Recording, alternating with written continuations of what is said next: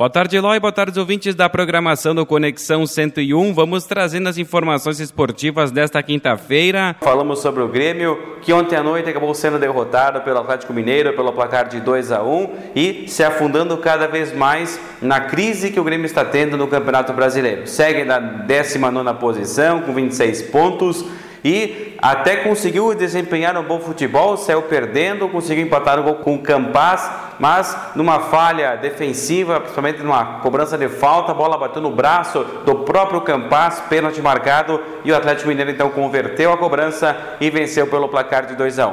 Tricolor pelo desempenho que teve contra o Atlético Mineiro, pode ter um alento ainda maior se quiser buscar essas seis vitórias que precisa e o um empate para ainda escapar do rebaixamento para a Série B. O Grêmio agora foca no sábado, quando enfrentará às 7 horas da noite no estádio Beira Rio em Porto Alegre, o seu maior rival, o Internacional. Se perder para o Internacional, com certeza a situação fica cada vez mais complicada e aí sim o descenso para a Série B virará realidade. Falando sobre esporte regional, Vila Lângaro terá daqui dois finais de semana a primeira taça Vila Lângaro de futsal torneio masculino e feminino no domingo, dia 14 de novembro, no ginásio poliesportivo municipal Arsênio Ângelo Biasotto.